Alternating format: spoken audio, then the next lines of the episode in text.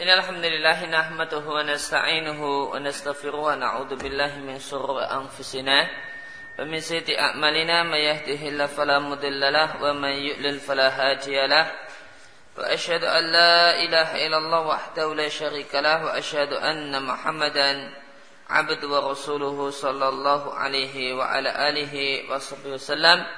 أما بعد فإن أصدق الحديث كتاب الله وخير الحديث hadi Muhammadin sallallahu alaihi wasallam masyarul umuri muhtasatuha fa inna kulla bid'ah wa kulla bid'atin dalalah wa kulla dalalatin Ikhwafillah wa akhwat fitin yang dimuliakan oleh Allah subhanahu wa ta'ala Terakhir kita membahas tentang masalah hukum mencium mushaf Al-Quran dan kemarin kita telah sampaikan bahasanya ulama berselisih pendapat tentang hukum mencium mushaf Al-Quran. Eh, yang pertama adalah pendapat Muhammad Nasruddin Al-Albani rahimahullah taala di mana beliau membid'ahkan perbuatan mencium mushaf Al-Quran. Sebagaimana di kitab Komusul Bidah eh, yang dikumpulkan oleh murid Al-Albani yaitu Syekh Masyhur bin Hasan Al-Salman.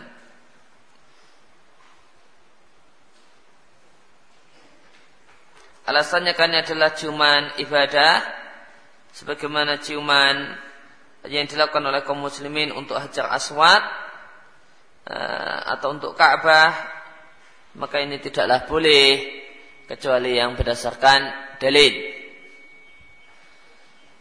Namun ada penjelasan yang lain, pendapat yang lain dalam hal ini yaitu uh, pendapat yang mengatakan bahasanya mencium mushaf itu boleh namun tidak dianjurkan.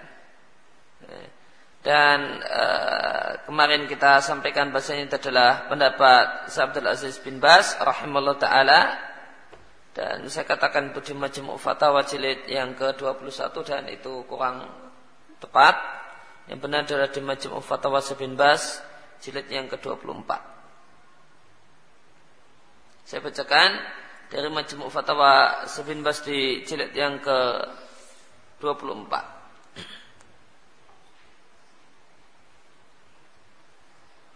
Terdapat pertanyaan, apa hukum mencium mushaf Ba'da sukutihi ketika atau setelah mushaf itu terjatuh dari tempat yang tinggi maka jawaban beliau rahimallahu taala kami tidak mengetahui dalil disyariatkannya mencium mushaf, yaitu dianjurkannya mencium mushaf. Akan tapi seandainya ada seorang yang menciumnya, fala ba'sa, maka hukumnya tidak mengapa. Eh, tidak ada dalil menganjurkannya. Seandainya ada orang yang melakukannya, hukumnya boleh-boleh saja. Alasannya di ana yurwa karena diriwayatkan dari sahabat Nabi Ikrimah putranya atau anaknya Abu Jahal adalah seorang sahabat. Radhiallahu anhu beliau mencium mushaf Al-Quran sambil mengatakan hada kalamu Rabbi. Sambil mengatakan hada kalamu Rabbi. Ini adalah ini berisi firman Rabbku Wabikuli halin maka kesimpulannya mencium mushaf hukumnya tidaklah mengapa akan tetapi tidak dianjurkan.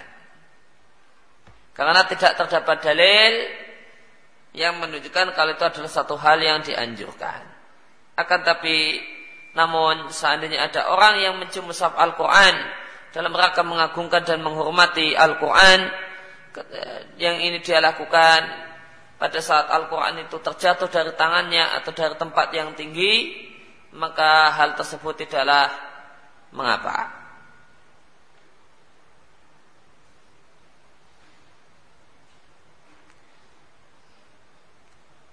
Kemudian di dalam kesempatan yang lain beliau Abdul Aziz bin Baz rahimahullah taala juga ditanya apakah mencium mushaf Al-Quran itu hukumnya boleh ataukah tidak?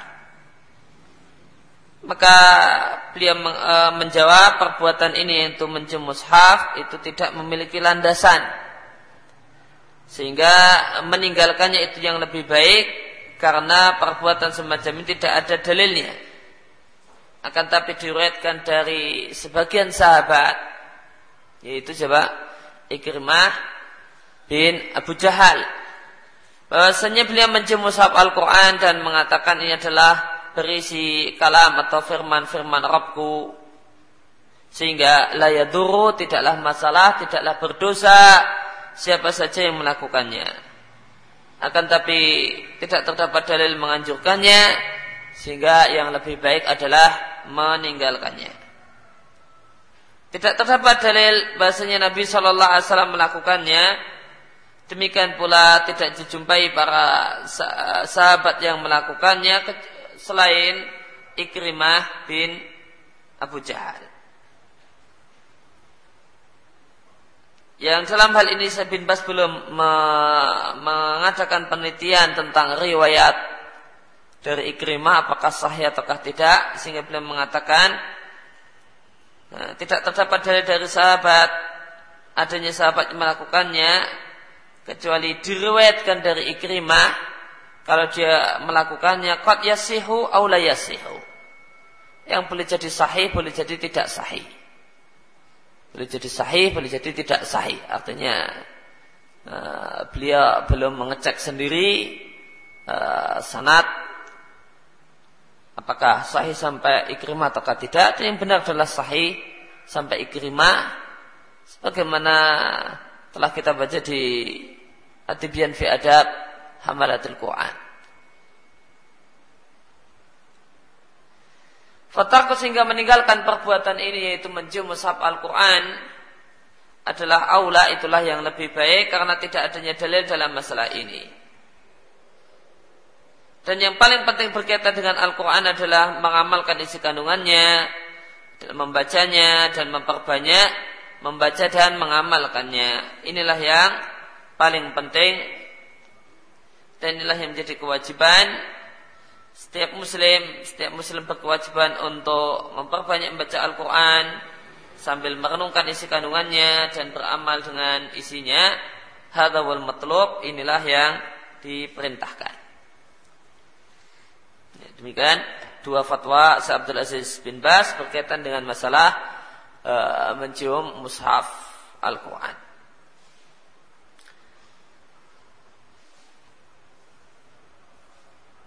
Ringkasnya beliau tidak menganjurkan namun membolehkan siapa saja yang melakukannya mengingat adanya eh, sahabat yang melakukan dan mempraktekkan hal tersebut. Maka dari dua pendapat ulama tentang masalah ini yang melarang uh, secara mutlak atau yang memboleh uh, dan pendapat kedua yang membolehkan nampaknya Pendapat yang lebih kuat adalah pendapat yang tidak melarangnya namun membolehkannya meskipun tidak menganjurkannya alias pendapat Abdul Aziz bin Bas rahimallahu taala. Kemudian kita masuk pada poin yang terakhir berkaitan dengan masalah adab Al-Quran di Kitabul Adab. Kalau al-mu'alif hafidhahullahu ta'ala Karahiyatu ta'liqil ayati alal judur wa nahwiha. Larangan menggantungkan ayat Al-Quran di tembok dan semacamnya.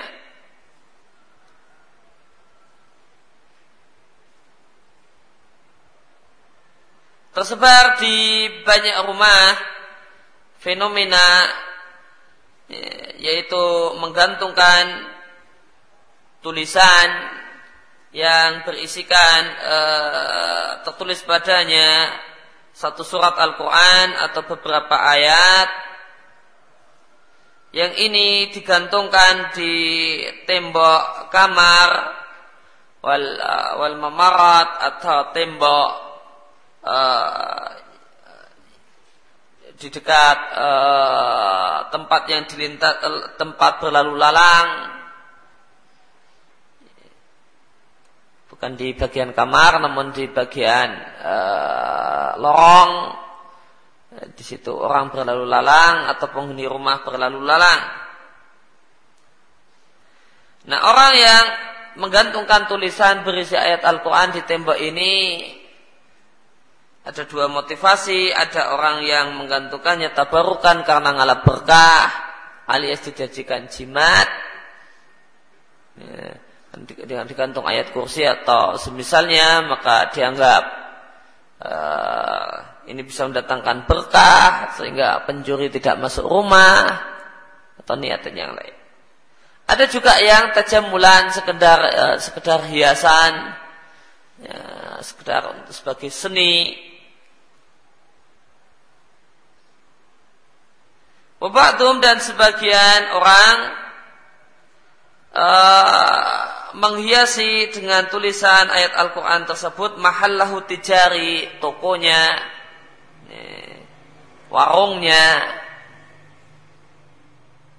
Lalu dia memilih beberapa ayat yang sesuai dengan situasi. Ya, kalau warung makan ya maka ayat masalah nyuruh makan, kulu wasrobu. Nah, atau toko pakaian maka ya ayat tentang pakaian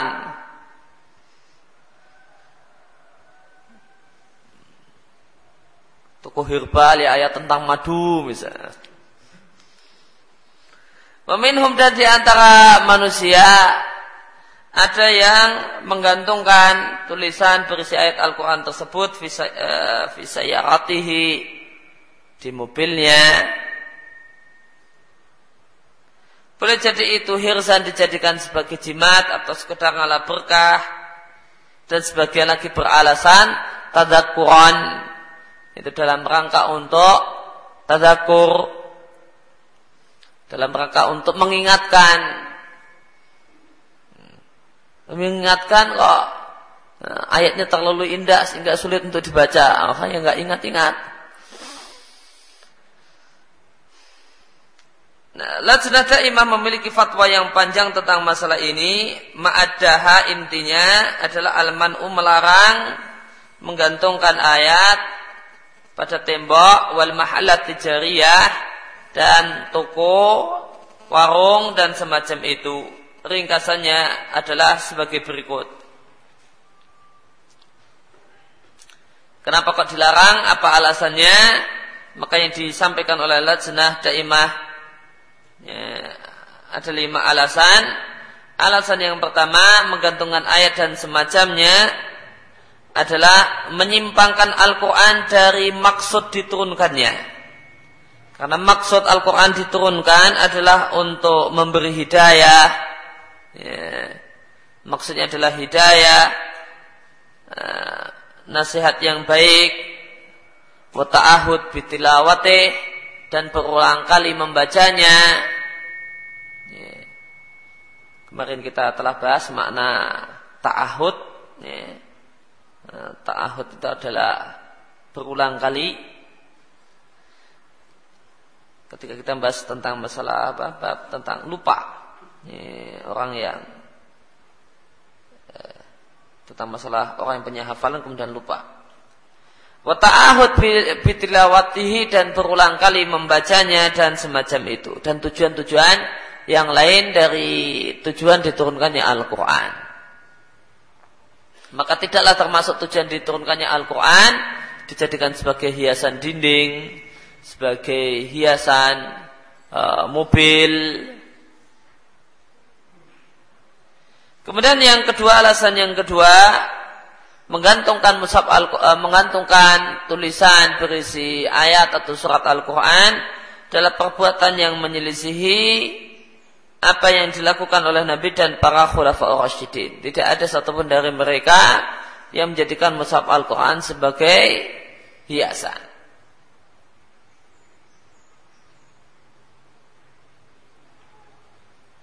Kemudian melarang hal ini adalah bentuk saddan lidari atis syirki.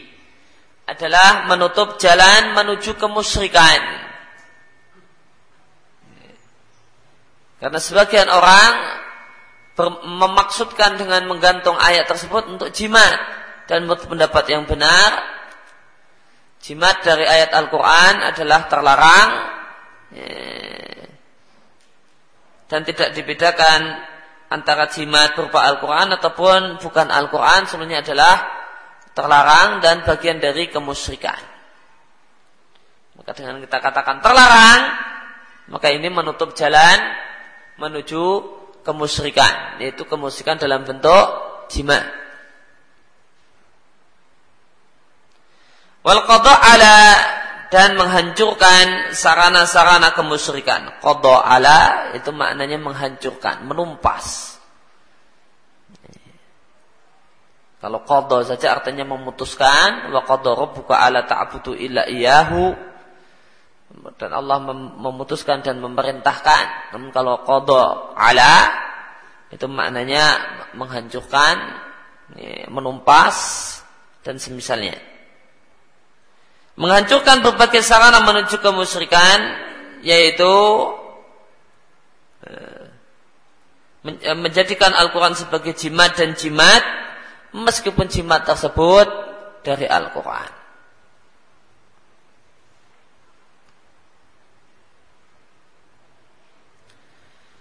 Kemudian alasan yang keempat berkaitan dengan Al-Quran yang dipasang di toko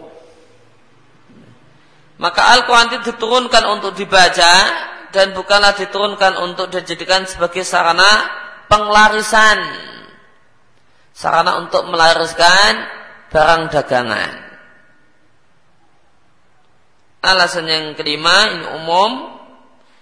Bahasanya hal tersebut yaitu menggantungkan ayat Al-Quran di tembok itu Ta'ridun menyebabkan ayat Al-Quran, ayat-ayat Allah subhanahu wa ta'ala, firman-firman Allah, lil imtihan nanti dihinakan, dan eh, wal ada dan diganggu, direndahkan.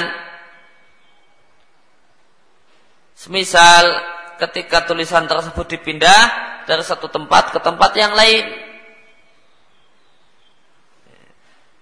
Maka tulisan kaligrafi ayat Al-Quran uh, uh, menjadikan ayat Al-Quran sebagai gantungan di tembok itu kata Lasna menyebabkan terhinakannya Al-Quran.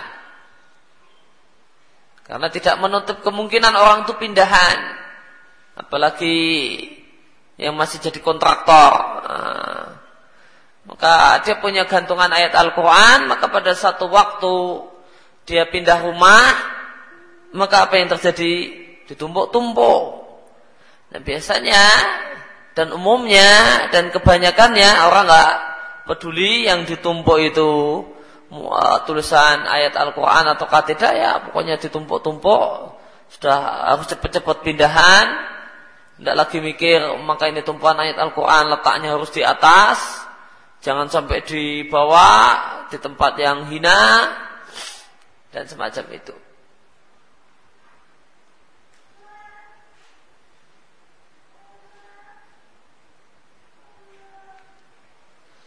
Semakalat Allah jena ada imah kemudian jena ada imah mengatakan mobil jumlah ringkasnya menutup eh, menutup pintu kejelekan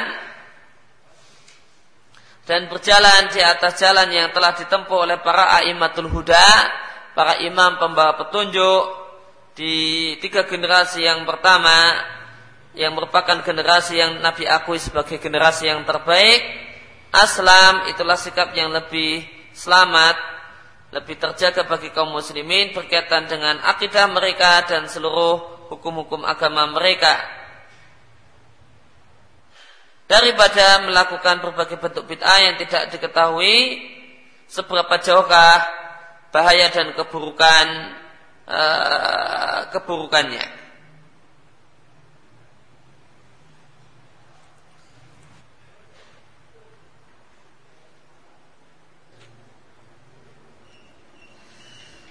Kemudian di catatan kaki penulis mengatakan dan kami nasihatkan untuk membaca fatwa di atas secara lengkap.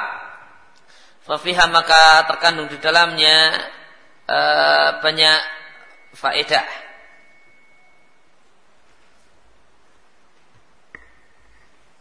Maka akan kita baca fatwa uh, lajnah tersebut secara lengkap sebagaimana di fatwa lajnah.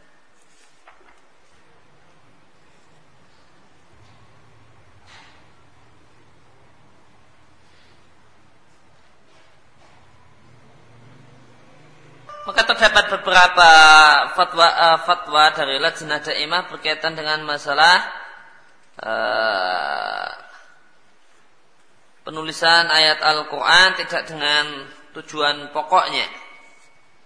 Namun menuliskannya di berbagai tem, uh, gantungan di tembok dan yang lain.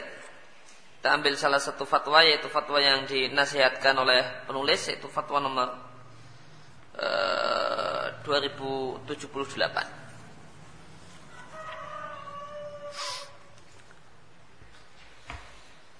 Di sana disampaikan oleh Lajnah Daimah jawaban uh, beliau-beliau yang pertama Allah Subhanahu wa taala menurunkan Al-Qur'an sebagai mauidhah, sebagai nasihat dan obat bagi penyakit yang ada di dalam hati sebagai petunjuk dan kasih sayang bagi orang-orang yang beriman. Dan supaya Al-Quran menjadi hujah atas manusia sebagai cahaya dan e, sumber ilmu bagi orang-orang yang Allah bukakan hatinya. Yang mereka membacanya dan beribadah dengannya dan merenungkan isi kandungannya. Dan mereka belajar dari Al-Quran berbagai hukum masalah akidah, ibadah dan muamalah. Dan mereka kaum muslimin berpegang teguh dengannya dalam semua keadaan Walam uh, yunzal dan tidaklah Al-Quran diturunkan untuk jadikan sebagai gantungan di tembok untuk menghiasi tembok. Demikian pula Al-Quran tidaklah dijadikan sebagai jimat yang digantungkan di rumah atau di kios-kios toko dan semacamnya. Yang ini dijadikan jimat sebagai pelindung dan penjaga toko tersebut agar tidak kebakaran atau kemasukan pencuri. Dan tujuan dan niat-niat semisal itu yang ini menjadi keyakinan sebagian orang awam dan terutama terutama para ahli bid'ah dan betapa banyaknya mereka maka siapa saja yang mengambil manfaat uh, dengan Al-Quran sesuai dengan tujuan diturunkannya Al-Quran yaitu membacanya, merenungkannya dan mengamalkannya maka dialah orang yang ber berjalan di atas ilmu dari Rabbnya dan petunjuk.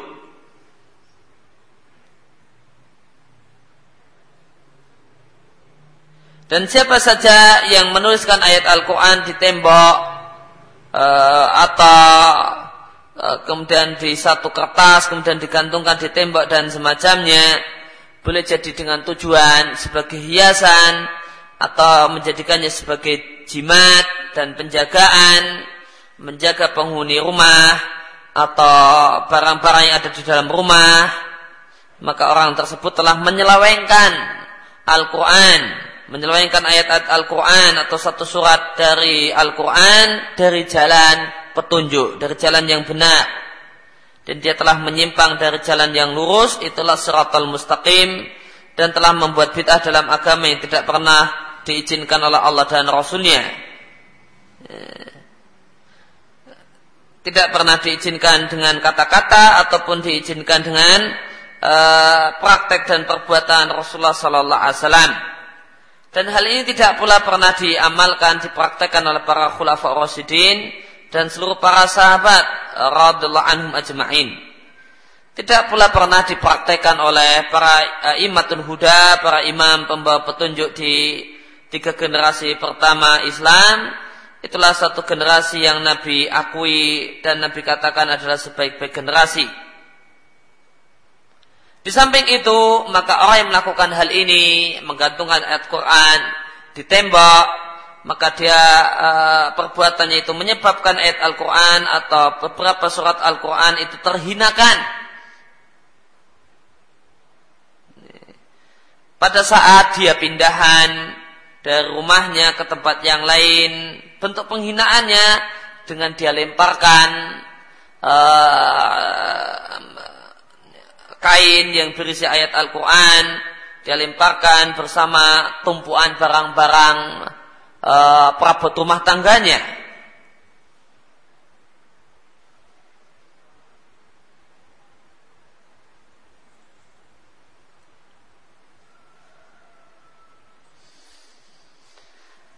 Dan demikianlah keadaannya pada saat uh, pada saat tulisan tersebut itu telah rusak atau telah tidak lagi uh, nampak indah, maka boleh jadi dibuang sembarangan di sana dan di sini satu perbuatan yang tidak sepatutnya terjadi. Dan sepatutnya seorang muslim uh,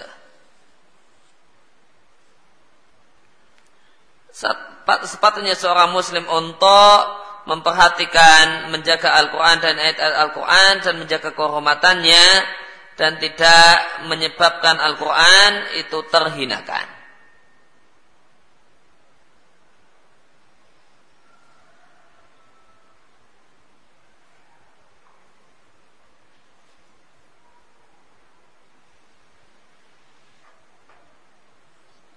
Kemudian uh, fatwa ini sebenarnya pertanyaan khususnya berkaitan dengan orang yang jualan uh, gantungan. Uh, ada gambar Masjid Nabawi, ada gambar Ka'bah dan Masjidil Aqsa. Dan di sana ada tulisannya. Maka kemudian poin yang kedua dari fatwa maka Lajnah telah melihat tiga uh, gantungan tersebut ada gantungan Masjidil Nabawi, ada gantungan Ka'bah dan gantungan Masjidil Aqsa. Maka Lajna menjumpai bahasanya salah satunya tertulis padanya pada gambar tersebut basmalah, demikian juga ayat Al-Quran. Fawalli wajhaka syatral masjidil haram.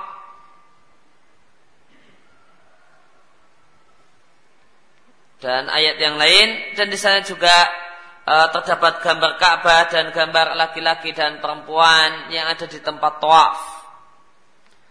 Sedangkan di gambar yang kedua di sana dijumpai tulisan basmalah ditambah uh, surat Al-Fatihah ada kemudian uh, dan doa kemudian tulisan Allah serta nama Muhammad serta nama empat khulafa Rasidin yang ini e, nama mereka empat khulafa rasyidin ini lurus dengan nama Allah. Demikian juga ter, e, terdapat gambar Masjidil Aqsa.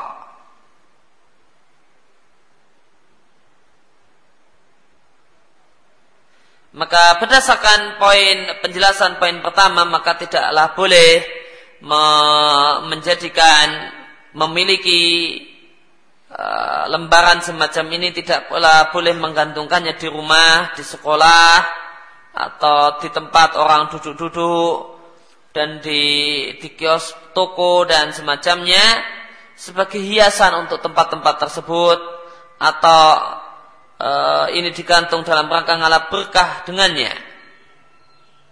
Maka hal ini tidaklah diperbolehkan menimbang beberapa alasan Alasan yang pertama maka hal ini termasuk menyelewengkan Al-Quran dari maksud diturunkannya yaitu sebagai hidayah, sebagai nasihat dan agar orang beribadah dengan membacanya. Kemudian yang kedua menyelisihi apa yang dipraktekkan oleh Nabi dan para khulafa Rasidin karena mereka tidak pernah melakukannya dan segala kebaikan seluruhnya ada dalam mengikuti mereka lafil ibtida bukan dalam mengada-ada sendiri. Kemudian e, dalam rangka menutup jalan menuju kemusyrikan dan menghancurkan berbagai sarananya. Ya, sarana kemusyrikan yaitu jimat, meskipun itu dari Al-Quran. Karena hadis tentang larangan jimat itu bersifat umum, tidak memberikan rincian apakah jimatnya berupa ayat Al-Quran ataukah bukan. Dan tidaklah diragukan bahasanya menggantungkan uh, tulisan Al-Quran semacam ini. Dan semisalnya ini bisa mengantarkan dan menyebabkan dijadikannya tulisan-tulisan tersebut sebagai jimat. Dalam rangka untuk menjaga ya, rumah atau menjaga toko dan demi, dan realita uh, dan pengalaman menunjukkan demikian betapa yaitu sebagian orang menggantungkan tulisan-tulisan ini niat niatannya adalah menjadikannya sebagai jima.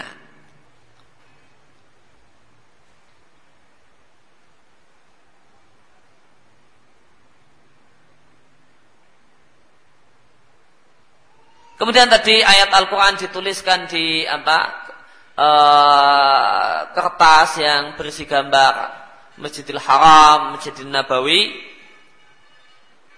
Maka ini dikomentar oleh Lasnah dengan mengatakan, adapun menjadikan ayat Al-Quran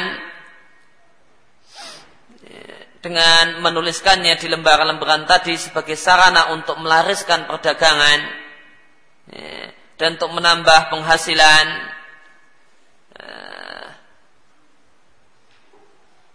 maka aslinya kain ini yang berisi gambar tadi tidaklah bernilai harganya kecuali harga yang murah.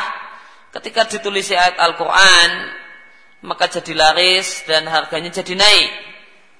Maka ayat Al-Quran tidaklah diturunkan untuk dijadikan sebagai alat dan sarana melariskan perdagangan. Waziyadat al-as'ar dan menambah nilai jual maka wajib memuliakan Al-Quran dari status semacam ini. Kemudian uh, sebagaimana tadi telah disebutkan bahasanya uh, dituliskannya ayat Al-Quran di sini digambar berisi gambar Masjidil Haram, Masjidil Nabawi adalah akan menyebabkan ayat Al-Quran atau beberapa surat dari Al-Quran itu terhinakan ketika pemilik rumah itu pindahan rumah di mana kain atau lembaran-lembaran ini akan dilempar bersama tumpuan barang-barang perabot rumah tangga yang lain. Demikian juga ketika kain ini telah rusak, telah kusam, maka orang akan melemparnya dan membuangnya sembarangan.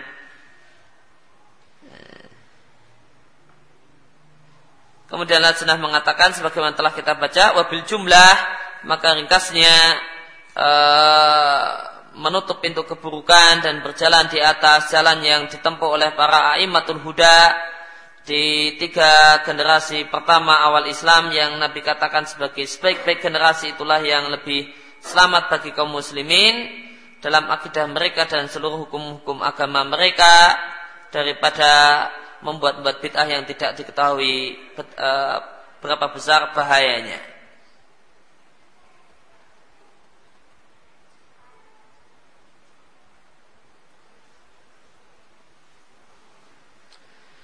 Kemudian poin yang ketiga yang disampaikan oleh Lasinah Daimah dalam fatwa panjang beliau, beliau beliau sampaikan tidaklah diperbolehkan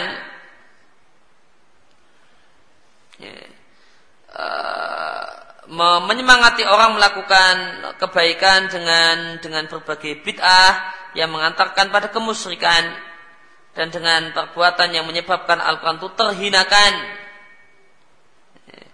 dengan menuliskan ayat Al-Quran di atas kertas atau kain kemudian digantungkan di tembok.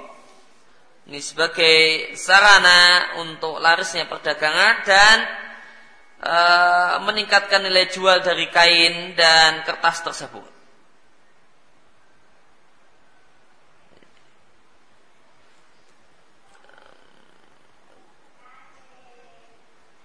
Karena masih terdapat sarana-sarana yang yang lain yang bisa digunakan untuk mendorong orang untuk melakukan kebaikan itu adalah sarana yang disyariatkan dan sarana yang terbukti berhasil dan bermanfaat.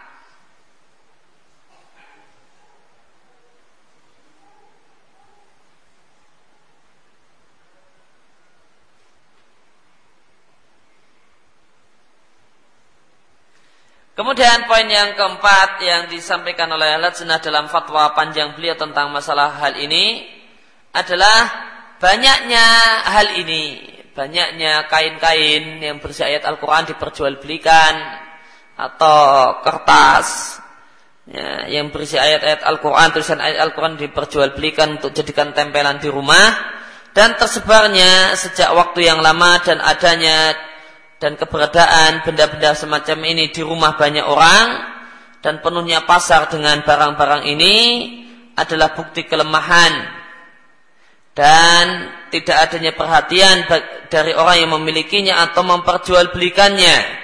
Tidak ada perhatian bahwasanya dia telah melakukan kemungkaran atau karena tidak tahu kalau itu kemungkaran. Maka realita banyaknya barang-barang semacam ini bukanlah bukti bolehnya. Maka para ahli bid'ah demikian juga orang yang gemar dengan khurafat itu sangat banyak. Dan orang yang membela ahli bid'ah e, membela berbagai bentuk kebid'ahan lebih banyak lagi. La haula wala quwata illa billah.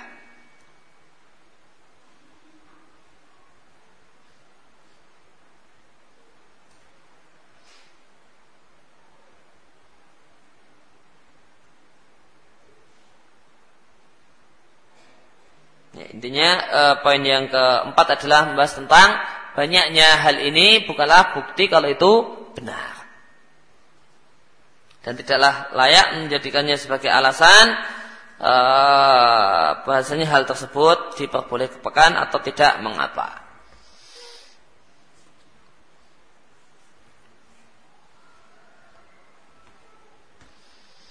Kemudian kita lanjutkan dengan bab yang kedua yaitu bab adab salam. Bab tentang adab mengucapkan salam.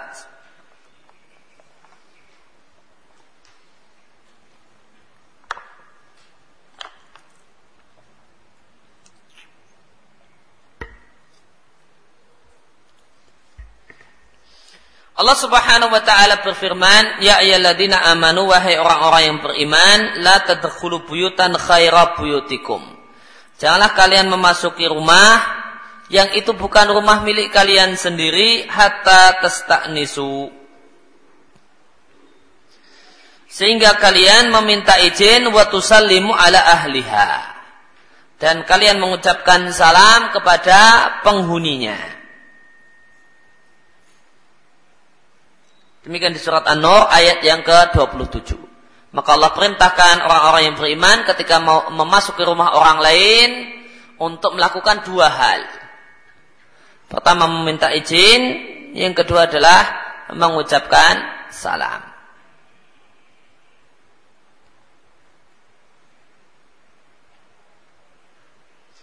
Uh, maka surat An-Nur ayat 27 ini uh, menimbulkan sedikit iskal yaitu karena dalam hadis dijelaskan bahwasanya minta izin itu setelah salam. Nabi mengajari orang yang mau masuk rumah, beliau katakan, ucapkanlah assalamualaikum a'adkhat. Ya. Assalamualaikum, apakah saya boleh masuk?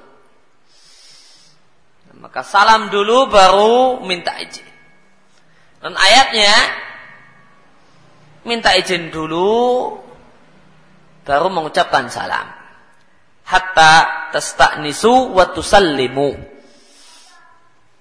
Padahal di hadis Nabi mengajarkan ucapkan salam baru minta izin.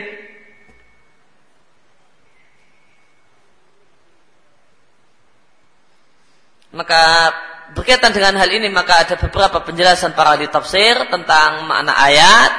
Ada yang menjelaskan di sini fihi takdim wa takhir. Di sini ada mendahulukan sesuatu yang pada realitanya dibelakangkan.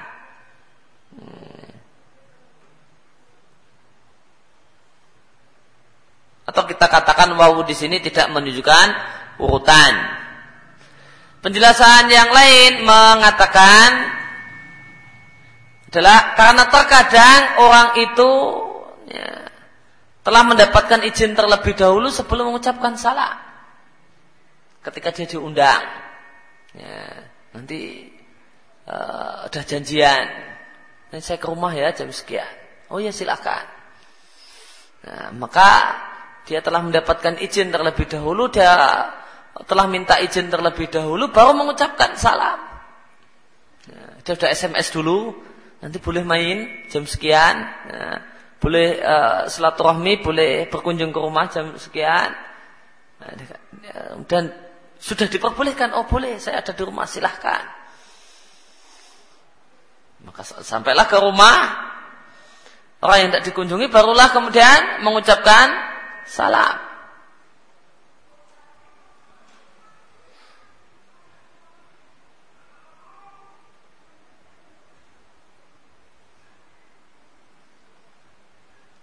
Maka kita katakan terkadang realita orang itu minta izin terlebih dahulu baru mengucapkan salam.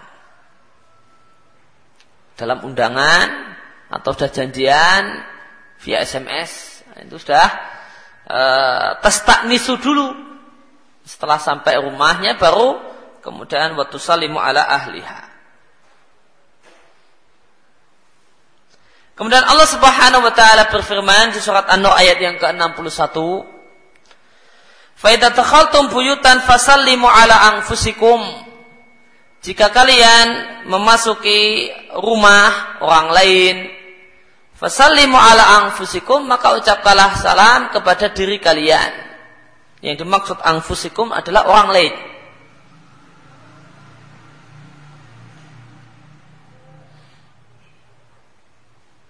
Kenapa orang lain disebut angfus dalam ayat ini?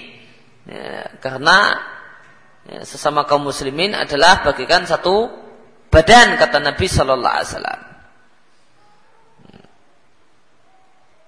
Sehingga orang lain di sini disebut diri kalian sendiri karena kaum muslimin bersaudara dan persaudaraan di antara kaum muslimin. Kata Nabi Shallallahu Alaihi Wasallam, "Masalul mu'minina fi tawaddihim wa tarahumuhim wa ta'atufihim kama jasadil wahid. Sehingga permisalan kasih sayang di antara orang-orang yang beriman adalah bagikan satu tubuh. Sehingga uh, dalam banyak ayat Allah Subhanahu wa taala menyebut orang lain dengan angfus.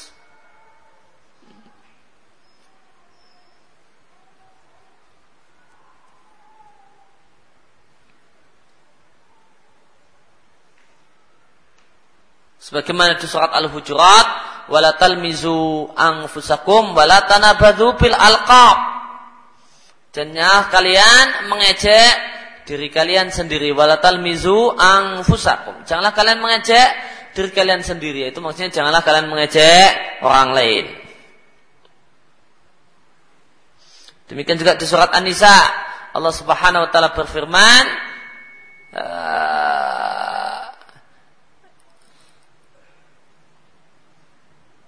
wala taqtulu anfusakum innallaha kana bikum rahima. Janganlah kalian membunuh diri kalian sendiri. Ada eh, ada dua penafsiran untuk makna ayat. Salah satunya adalah janganlah kalian membunuh orang lain. Janganlah kalian membunuh saudara kalian sendiri sama kaum muslimin. Maka di surat An-Nisa, surat Al-Hujurat, Demikian juga di surat An-Nur Allah Subhanahu wa taala menyebut orang lain dengan sebutan angfus, angfusikum, diri kalian sendiri. Tahiyatan min indillahi mubarakatan thayyibah itu satu penghormatan dari sisi Allah Subhanahu wa taala ucapan salam adalah tahiyah adalah penghormatan yang Allah ajarkan mubarakatan thayyibah dan dia adalah ucapan yang penuh berkah dan ucapan yang bersih kebaikan. Dan di surat An-Nisa Allah subhanahu ayat ke yang ke-86 Allah Subhanahu wa taala mengatakan wa idza bitahiyatin jika kalian mendapatkan penghormatan dengan satu penghormatan yaitu yang dimaksud dengan tahiyah di sini penghormatan di sini adalah ucapan salam maka penghormatan kaum muslimin, penghormatan yang diajarkan oleh Islam adalah ucapan salam dan bukan penghormatan dengan isyarat tangan. Ya, bukan dengan penghormatan isyarat tangan, akan tapi penghormatan yang diajarkan oleh Allah dan Rasulnya, penghormatan kaum muslimin adalah ucapan salam. Fahayu bi ahsana minha. Maka adalah kalian beri eh, maka adalah kalian memberikan uh, membalas penghormatan tersebut yaitu ucapan salam tersebut bi asana minha dengan yang lebih baik. Dengan yang lebih baik. Auduha atau semisal ya, lebih baik hukumnya sunnah dan semisal hukumnya wajib. Dan yang dimaksud dengan lebih baik atau semisal di sini uh, sebagaimana dijelaskan oleh Syekh Muhammad bin Shalih di Sarah Riyadus Salihin adalah mencakup tiga hal.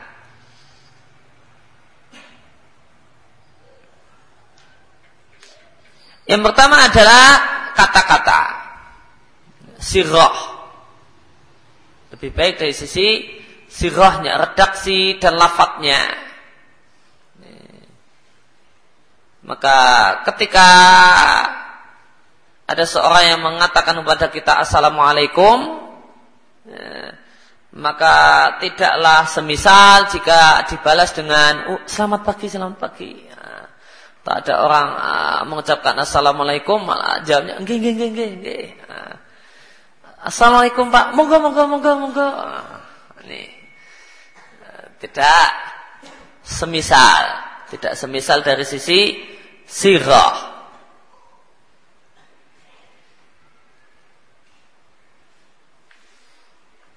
Kemudian yang kedua kata Syekh Muthaimin e, lebih baik ataukah semisal dalam masalah uh,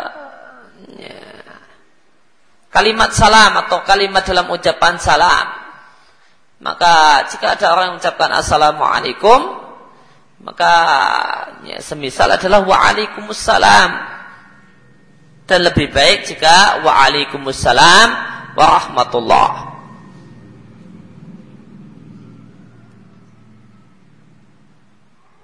Dan seterusnya. Kemudian yang ketiga adalah e, lebih baik atau semisal dalam cara penyampaian salam, ucapan salam. Maka jika ada orang yang mengucapkan salam kepada kita dan dia mengucapkan salam sambil memberikan wajahnya maka tidaklah semisal orang yang membalas salam namun dengan membuang wajahnya orang yang mengucapkan salam kepada kita assalamualaikum sambil dia memberikan wajahnya. Namun kita balas dengan sambil melengos waalaikumsalam. Sambil membuang muka. Maka ini tidak semisal. Dan tidaklah semisal yang hukumnya wajib dalam menjawab salam, jika ada orang yang mengucapkan salam kepada kita dengan senyum, kita balas dengan wajah datar tanpa ekspresi. Ada orang yang dengan penuh dengan senyum yang manis dia mengucap assalamualaikum. Namun dibalas dengan wajah tanpa ekspresi. Waalaikumsalam. Maka ini kata Syekh Muthaimin rahimahullah taala tidak semisal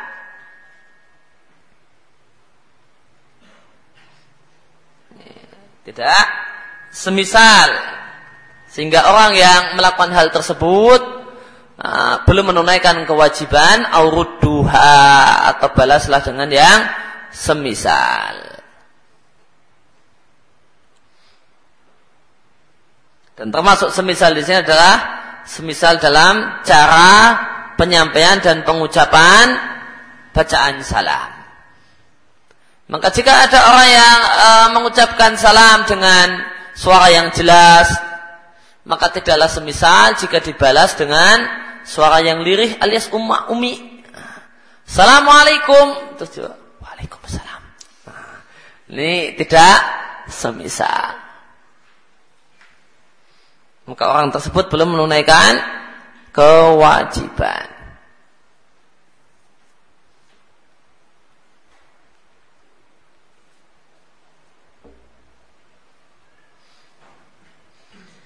Dan di antara semisal dalam masalah uh, dalam masalah kewajiban menjawab salam yang pernah uh, saya ingatkan bahwasanya ucapan salam dengan al itu maknanya lebih luas daripada ucapan salam tanpa al.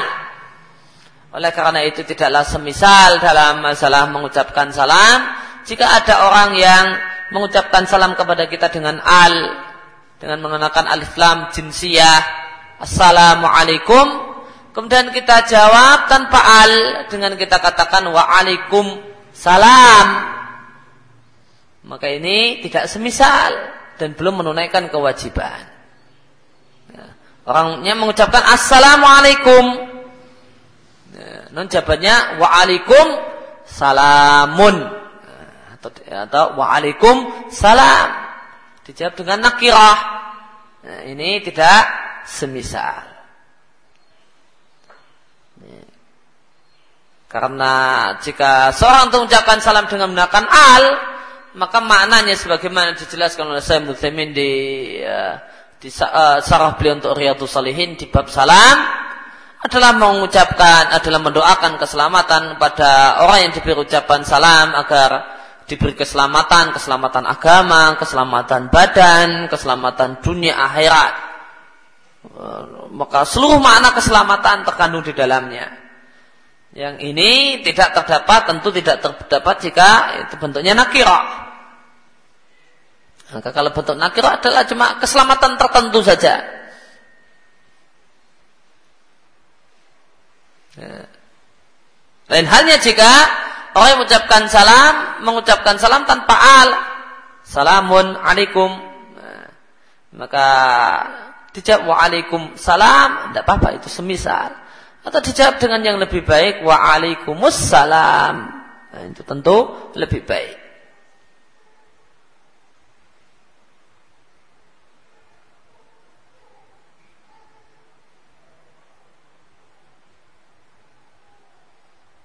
Dan banyak orang dalam uh, dalam mengucapkan salam itu kurang perhatian, uh, sehingga sering kali tidaklah terdengar kecuali kumnya saja.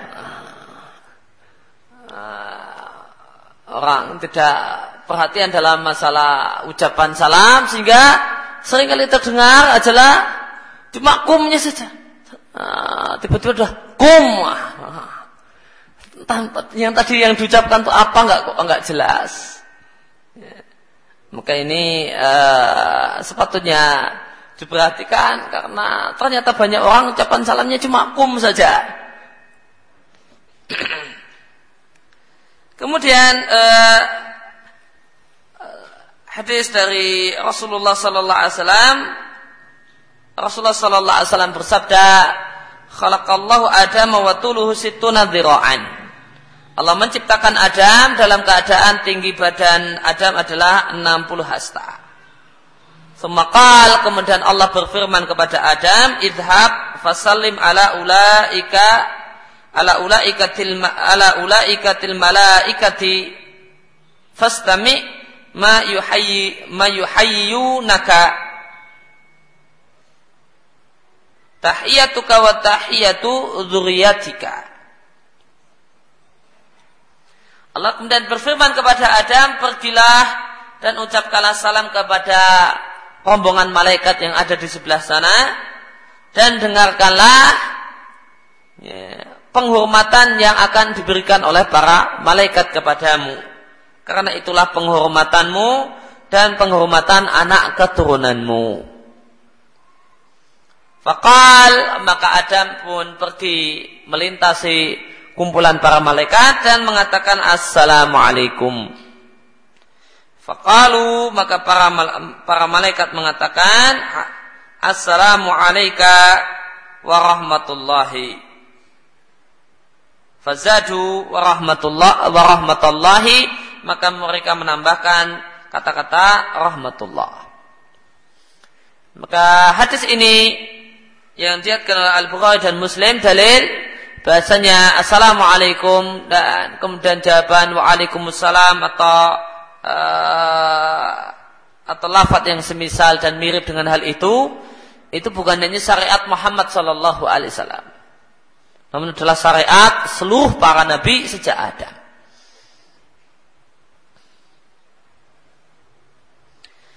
Kemudian jawaban para malaikat di sini uh, yaitu assalamu alayka menunjukkan bolehnya memperhatikan uh, mukhatab dalam ucapan salam.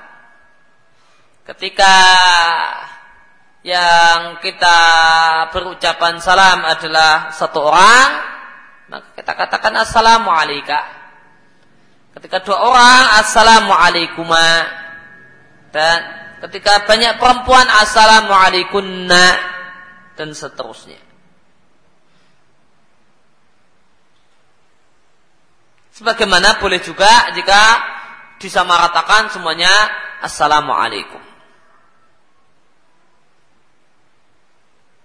Kemudian Rasulullah Sallallahu Alaihi Wasallam mengatakan, "La tadkhulul jannata hatta tu'minu." Kalian tidak akan masuk surga sehingga kalian menjadi orang yang beriman. Maka syarat masuk surga adalah memiliki iman meskipun dengan kualitas yang sangat-sangat rendah. Wala tu'minu hatta tahabu dan kalian tidaklah benar-benar beriman sampai kalian saling mencintai.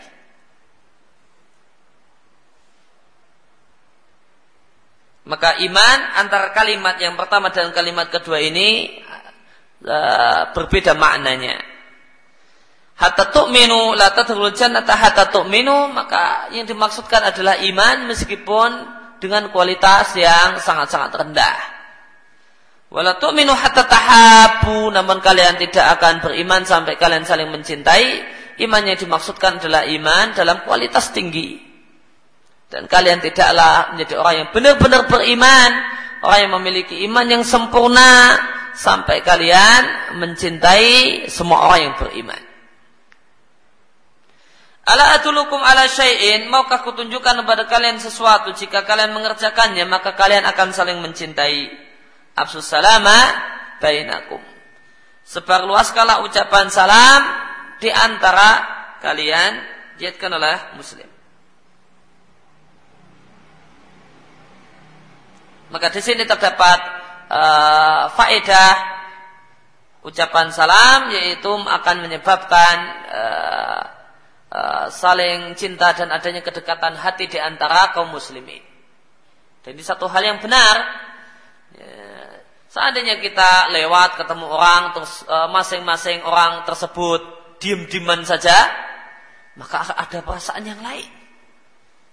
Ya. Dan ketika di sana ada ucapan salam, di sana ada tegur sapa, maka perasaan lain tadi akan hilang.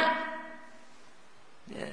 Ketika lewat, kok tidak negur, tidak ada salam, tidak ada kalam, nah, orang yang dilewati, ini anak muda kurang ajar ini. Kalau dia orang tua, nah ini kok, uh, kok nggak mengucapkan salam sama saya ya? dia memboikot saya ini. Nah, atau ada perasaan-perasaan yang lain yang muncul ketika ada dua orang saling bertemu dan tidak saling bertegur sapa, tidak saling mengucapkan salam, ada perasaan yang lain. Nah perasaan ini hilang ketika ada salam, ada tegur sapa. Perasaan, asumsi, don-don tadi semuanya hilang. Ya. Dan berubah menjadi ada keterkaitan hati dan kedekatan hati ketika ada salam dan ada sapa, ada tegur sapa. Nah. Kemudian Nabi Shallallahu Alaihi Wasallam memerintahkan untuk absus salam, bayinakum seperluaskalah ucapan salam di antara kalian. Artinya salam itu bukan hanya ada, akan tapi tersebar luas di mana-mana terdengar.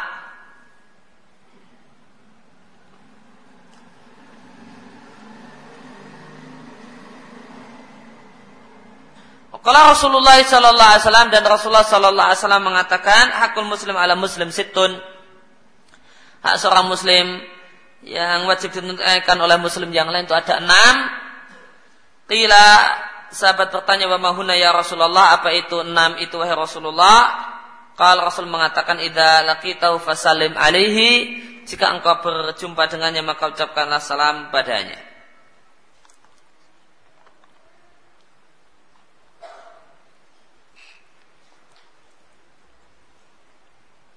Maka hadis ini dalil disyariatkannya mengucapkan salam ketika bertemu dengan sesama kaum muslimin.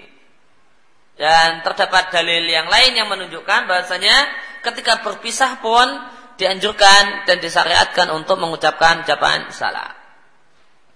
Maka tidak ada mafhum mukhalafah untuk kalimat ini. Idza laqita fasalim alaihi jika kau uh, ucapkanlah salam ketika berjumpa dengannya. Berarti tidak perlu ucapan salam kalau berpisah, enggak. Berdasarkan dalil yang lain, maka kita ketahui bahasanya terdapat syariat untuk mengucapkan salam ketika berpisah. Kemudian al-adab uh, yang pertama Minas sunnah di antara satu hal yang sunnah atau dianjurkan adalah mengucapkan salam, adapun menjawab salam hukumnya wajib. Dalil disunahkan dan dianjurkannya mengucapkan salam sangat banyak sekali ya, dan baru saja kita baca sabda Nabi Shallallahu Alaihi Wasallam hak Muslim atas Muslim yang lain ada enam salah satunya adalah ucapkanlah salam jika engkau berjumpa dengannya. Demikian juga praktek Nabi Sallallahu Alaihi Wasallam dan para sahabat Ridwanullah alaihim.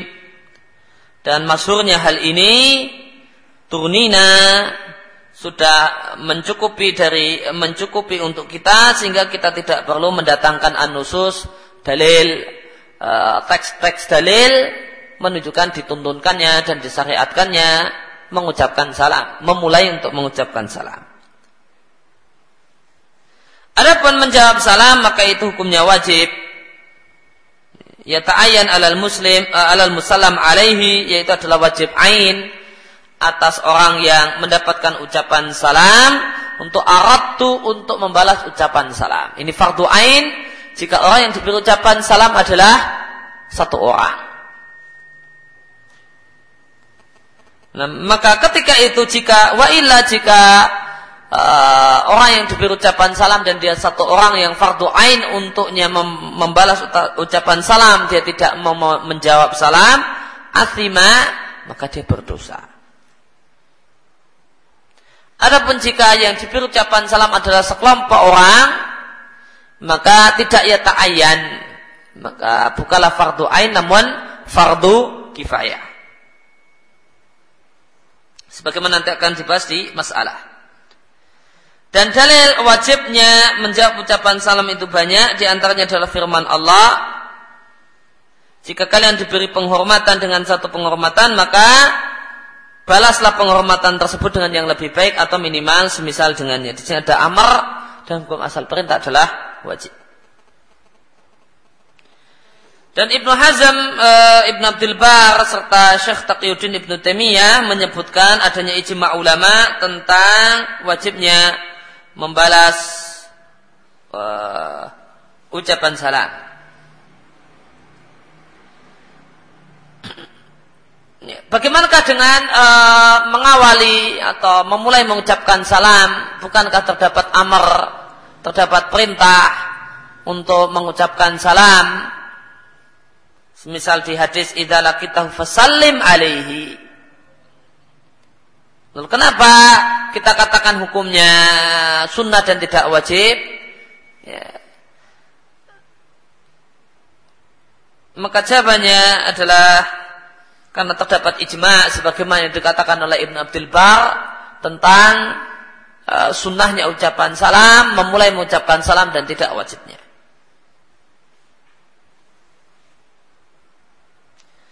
Masalah jika ada seseorang mengucapkan salam pada sekelompok orang, apakah uh, apakah fardu ain atas kelompok orang tersebut seluruhnya untuk menjawab ucapan salam, ataukah sah seandainya salah satu dari kelompok orang tersebut sudah menjawab salam?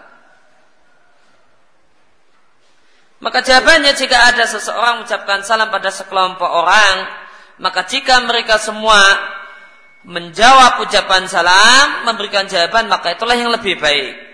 Namun jika yang menjawab cuma salah satu dari mereka, maka gugurlah dosa dari yang lain. Namun jika tidak ada sama sekali yang menjawab ucapan salam, maka semuanya berdosa. Semua yang mampu menjawab ucapan salam itu berdosa. Dari Ali bin Abi Thalib radhiallahu anhu beliau mengatakan hadis mauquf yujzi'u anil jama'ati idza maru ayusallima ahaduhum. Sudah cukup dari sekelompok orang jika sekelompok orang ini melewati kumpulan yang lain atau seseorang sudah cukup seandainya salah satu dari sekelompok orang ini yang mengucapkan salam. Maka dalam kondisi ini mengucapkan salam hukumnya adalah sunnah kifayah. Ya, maka mengucapkan salam dalam kondisi ini hukumnya adalah sunnah kifayah. Maka kifayah itu bukan hanya ada dalam masalah wajib, dalam hukum sunnah juga ada uh, sunnah kifayah dan sunnah tidak kifayah.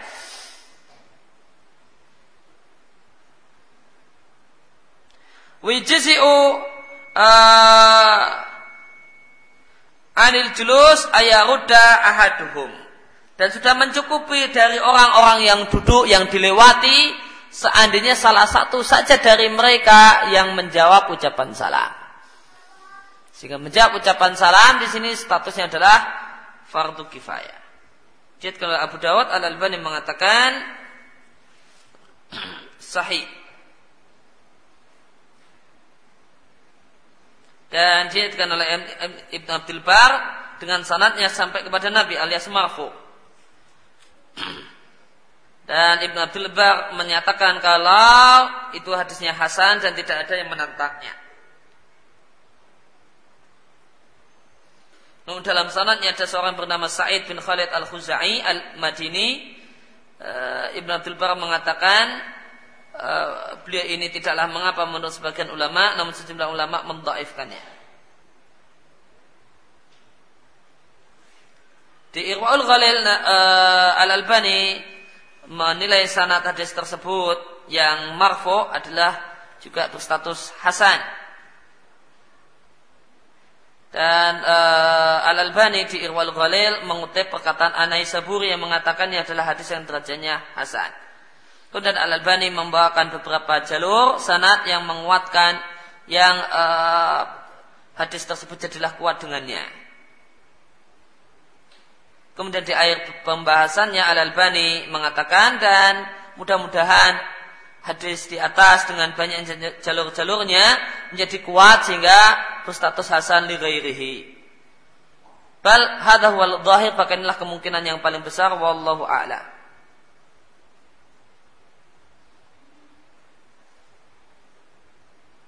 Demikian pembahasan di Irwaul Khalil uh, hadis nomor 77, uh, 778. Maka Al-Albani mengatakan bahasanya uh, hadis di atas secara marfu itu juga hasan di ghairihi. Di samping uh, hadis yang mauquf itu juga mauquf sampai kepada Ali juga uh, kalau yang mauquf statusnya sahih. Kalau menurut Al-Albani yang statusnya mauquf perkataan Ali itu sahih, yang marfu derajatnya hasan. Catatan atau tu fi hadal maude aku memberikan uh, uraian panjang lebar catatan kaki yang panjang lebar di sini karena kesahihan hadis ini memiliki dampak yaitu gugurnya dosa dari sekelompok orang tersebut. Jika yang menjawab cuma salah satu dari mereka, ini adalah satu hal yang yalzam ma'rifatu harus diketahui wallal muafiq sehingga penulis memberikan catatan kaki yang uh, panjang lebar. Sehingga menjawab salam bagi uh, adalah sunnah kifayah uh, adalah fardu kifayah. Seandainya satu orang menjawab maka sudah mencukupi dari yang lain. Sehingga perbuatan sebagian penceramah yang mengulang-ulang ucapan salam atau sebagian guru taman kanak-kanak uh, atau guru SD uh, uh, ya, yang mengulang-ulang ucapan salam dengan maksud supaya audien atau muridnya seluruhnya dan semuanya menjawab ucapan salam. Maka ini jika karena asumsi bahwasanya nah, eh, eh, itu adalah kewajiban mereka semua adalah satu hal yang tidak benar karena dalam hal ini menjawab salam hukumnya fardu kifayah namun jika hal ini ditujukan kepada anak TK atau anak SD dan tujuannya adalah melatih dan membiasakan mereka untuk suka mengucapkan salam, maka tentu lain. Demikian yang kita bahas kesempatan pagi hari ini. Wassalamualaikum ala nabiyina Muhammadin wa ala alihi rabbil alamin. Silahkan jika ada pertanyaan.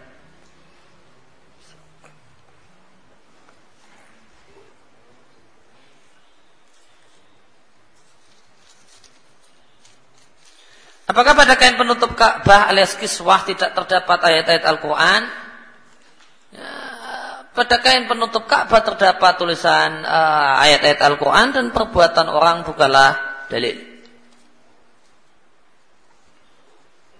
Ini menjadi dalil dari uh, yang diikut, kita ikuti dari ulama adalah perkataan mereka uh, dan uh, bukan perbuatannya karena perbuatan mereka boleh jadi uh, lupa atau udur-udur yang lain atau sebab-sebab yang lain.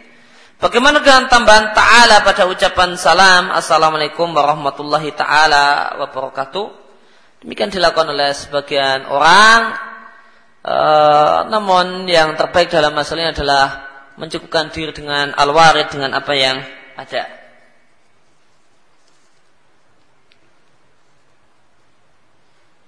Bahkan berkaitan dengan tambahan ta'ala di sini uh,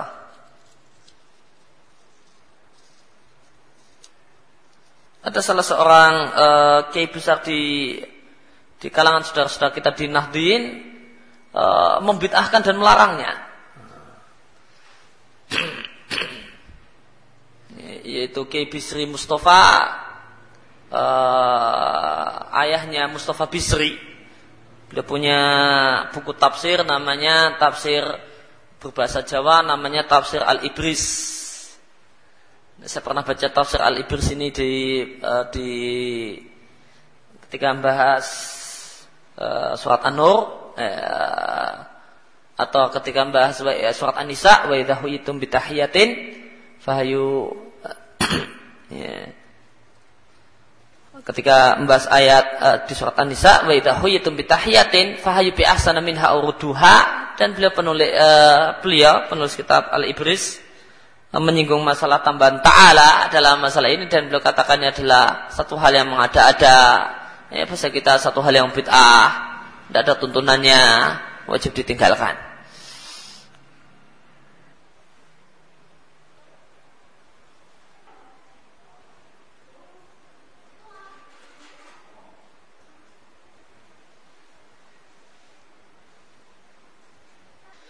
Adakah kodok atas puasa wajib yang ditinggalkan dengan tanpa alasan yang diperbolehkan itu sengaja membatalkan puasa wajib?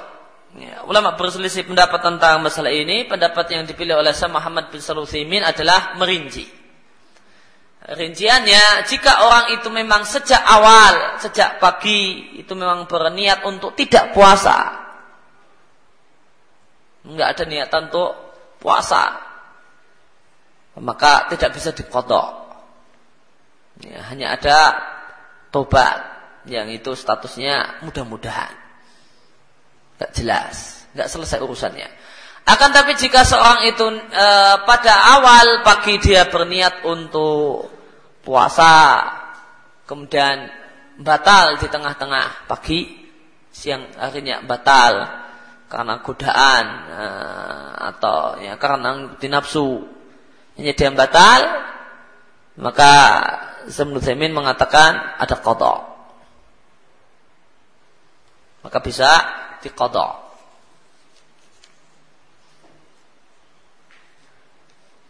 Sedangkan jumhur fukuha secara umum mengatakan bisa kodok. Orang yang meninggalkan uh, puasa dengan sengaja ada kewajiban kodok. Bagaimana bentuk pembayaran fidyah? Dibentuknya dibayarkan dengan bentuk makanan. Bila kita lalai membayar puasa wajib hingga terlewat Ramadan berikutnya sehingga uh, apa adakah kafarah atasnya?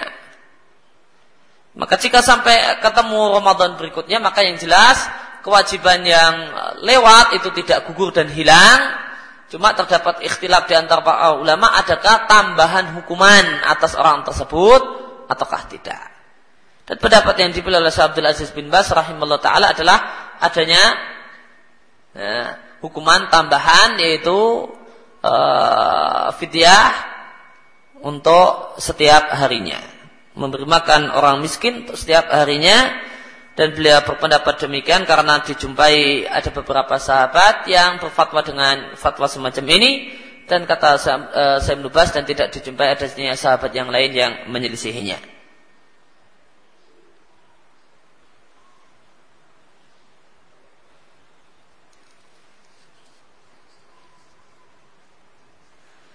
Kapan waktu sholat isya yang benar?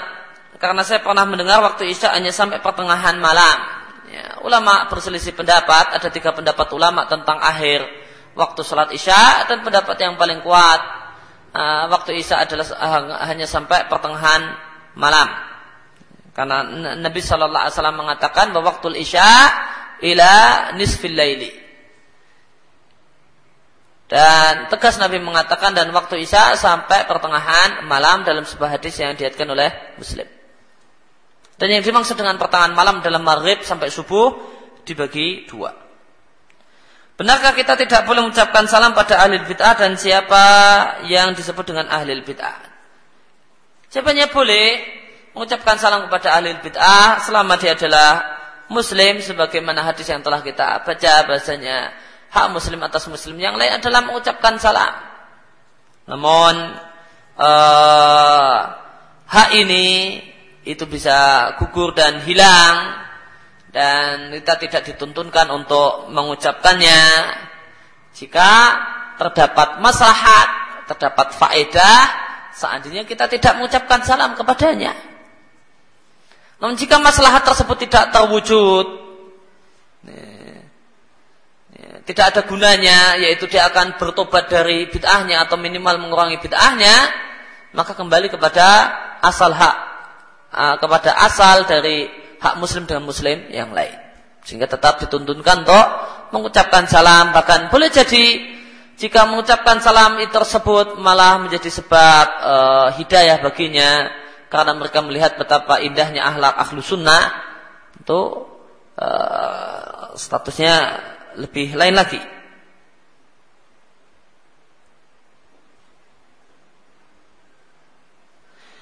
Apakah ketika berpisah selain mengucapkan salam harus jabat tangan? Jabat tangan yang paling ditekankan adalah ketika bertemu, ya, dianjurkan. Adapun jabat tangan ketika berpisah maka tidak dianjurkan, namun boleh dilakukan. Kalau ucapan jazakallah khairan, balasan ucapan yang paling benar apa? Balasannya bebas. Ya uh, yang intinya adalah uh, kita memberikan uh, balasan boleh jadi kita mengucapkan kita katakan amin atau jika kita ingin sebagaimana ibunda Aisyah radhiallahu anha yang pernah kita baca di Hisnul Muslim dan di sarahnya bahasanya jika beliau berbuat baik kepada orang lain ya, maka maka beliau dengarkan apa doa orang tersebut dan beliau uh, balas doa orang tersebut dengan yang semisal sehingga bu ya, sehingga impas sehingga kebaikan beliau tetap adalah kebaikan. Maka jika beliau memberikan mengirimkan hadiah menyuruh pembantunya atau budaknya kirimkan hadiah ini kepada tetangga kita A maka beliau katakan dengarkan setelah engkau kasihkan hadiah tersebut kepada si A dengarkan apa yang dia katakan doa apa yang dia ucapkan sampaikan padaku. Maka setelah disampaikan bahasanya dia doanya begini-begini semoga uh, panjang uh, semoga Allah ngasih rezeki yang berlimpah semoga ter, uh, semoga terjaga kesehatannya. Maka beliau doakan orang tersebut sama persis dengan doa orang tadi. Maka beliau katakannya mudah-mudahan Allah memberikan rezeki yang berlimpah padanya menjaga kesehatannya dan seterusnya. Beliau katakan, aku tidak, aku ingin supaya kebaikanku itu tetap utuh sebagai kebaikan.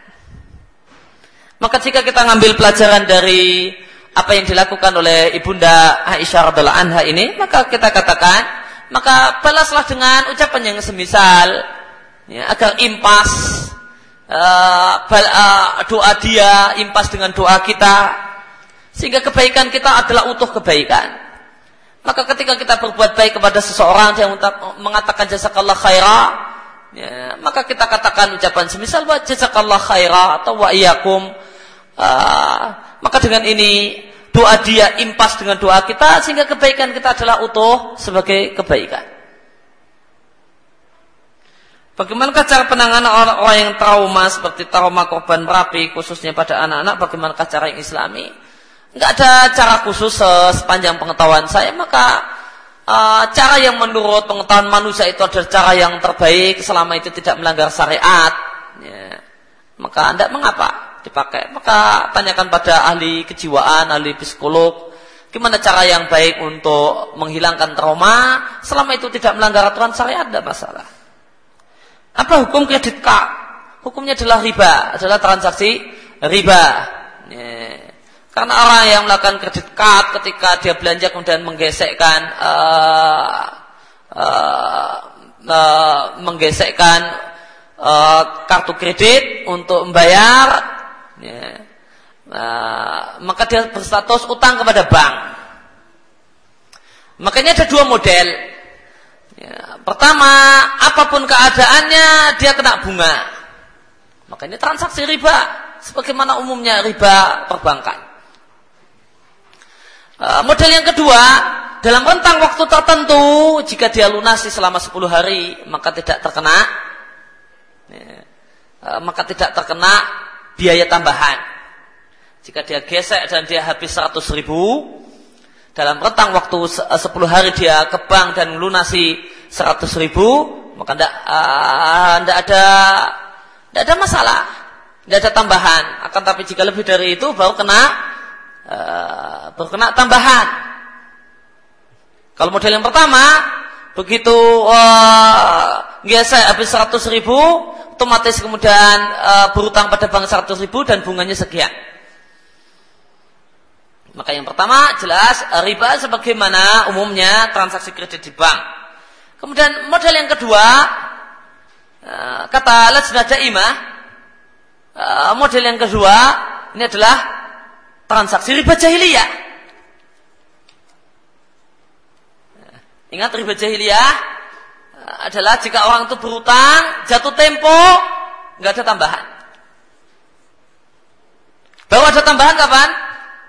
Setelah kok jatuh tempo belum lunasi, maka baru ya bayar sekarang atau ditunda namun ada tambahan. Itu uh, transaksi riba jahiliyah yang dipraktekkan di masa jahiliyah. Jika orang itu bayar pada saat jatuh tempo tidak masalah. Seratus ribu, seratus ribu. Riba jahiliyah baru ada tambahan ketika kapan? Ketika setelah jatuh tempo tidak bisa bayar kemudian minta pengunduran maka baru ada tambahan. Nah, ini praktek riba di masa jahiliyah. Maka kata lajnah daimah ketika ditanya tentang uh, kartu kredit dalam bentuk uh, digesek namun masih ada jangka waktu 10 hari. Ya, jika dilunasi selama rentang waktu itu oleh pengguna maka tidak ada tambahan, baru ada tambahan setelah itu maka beliau katakan ini adalah transaksi riba jahiliyah sehingga orang tidak boleh memanfaatkannya, memilikinya dan menggunakannya. Saya masih bingung dengan pelaksanaan puasa Arafah ikut pemerintah ataukah barang bersama jamaah haji wukuf bolehkah puasa selama 10 hari penuh. Puasa 10 hari penuh terlarang. Nanti Idul Adha puasa tanggal 10. Uh, ah, puasa ini haram. Yang disyaratkan adalah puasa 9 hari. Namun ingat, para ulama menyebut puasa 9 hari awal Dhul Hijjah dengan sebutan puasa 10 hari awal Dhul Hijjah. Dan dimaksud puasa 10 hari awal Dhul Hijjah pada puasa 9 hari. Ini ini dalam bahasa Arab disebut mimbabil jabr, jabrul kasr. Ya, pembulatan. Sembilan sama sepuluh sedikit ada sebut aja sepuluh. Ya, ya. Sebagaimana kok 42 dalam hadis Arba'in Nawawiyah boleh disebut 40. Dia nggak ada. Ya, ini namanya jabrul kasr. Ya, maka disebut oleh para ulama 10 hari dan yang dimaksud 9 hari karena adalah dibulatkan aja 10 hari gitu. Bukan berarti 10 hari sungguhan. Tentang masalah pelaksanaan puasa Arafah, apakah mengikuti wukuf Arafah ataukah mengikuti masing-masing negeri, para ulama berselisih pendapat tentang masalah ini. Ya. Fatwa Syekh Muhammad bin Shalih Utsaimin rahimallahu taala di Majmu' Fatwa beliau di bab uh, puasa Beliau ditanya tentang masalah ini dan beliau mengatakan bahasanya masing-masing negeri mengikuti keputusan pemerintahnya masing-masing dalam masalah puasa Arafah dan Idul Adha. Maka apa yang ditetapkan oleh pemerintah negerinya masing-masing itu Idul Adha, ya maka sehari sebelumnya itulah puasa Arafah. Ya. Sedangkan uh, lajnah daimah dalam hal ini cuma ditandatangani dua anggota lajnah yaitu Sa'abdul Aziz bin Bas dan Sa'abdul Hudayan uh, ya, mengatakan bahasanya uh, puasa Arafah itu mengikuti wukuf uh, jemaah jadi Arafah. Namun di fatwa lajnah tidak membahas tentang masalah Idul Adha.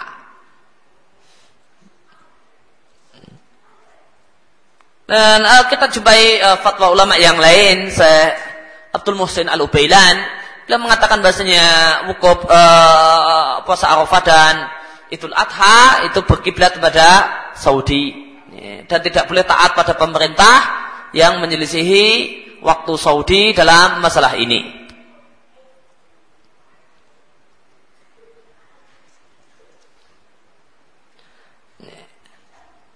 Adapun uh, adapun uh, puasa Arafah mengikuti Saudi namun Idul Adha mengikuti pemerintahnya masing-masing maka sampai saat ini saya belum menjumpai adanya ulama yang berpendapat dan mengatakan demikian. Maka kembali kepada uh, kepada masalah tadi antara fatwa Syekh Muhammad bin Salusimin dan fatwa Syekh Abdul Musin Al Ubailan uh, maka kita katakan jika hal ini diketahui adalah masalah khilafiyah diakui sebagai masalah khilafiyah istihadiyah maka kita katakan terdapat kaidah fikih ya, bahasanya istihadul hakim yahfaul khilaf bahasanya istihad ulama uh, istihad penguasa itu menghilangkan perselisihan Oleh karena itu maka yang uh, jika demikian maka yang tepat adalah apa yang dikatakan oleh Syekh Muhammad bin Sulaiman rahimahullah taala karena itulah yang dipilih oleh penguasa dan pemerintah di negeri kita. Ya, demikian yang kita bahas kesempatan pagi hari ini. Wassalamualaikum ala nabiyina Muhammadin wa ala alihi wasallam. Baru dawana alhamdulillahirabbil alamin. Subhanakallahumma bihamdika asyhadu an la ilaha illa anta astaghfiruka wa atubu ilaik.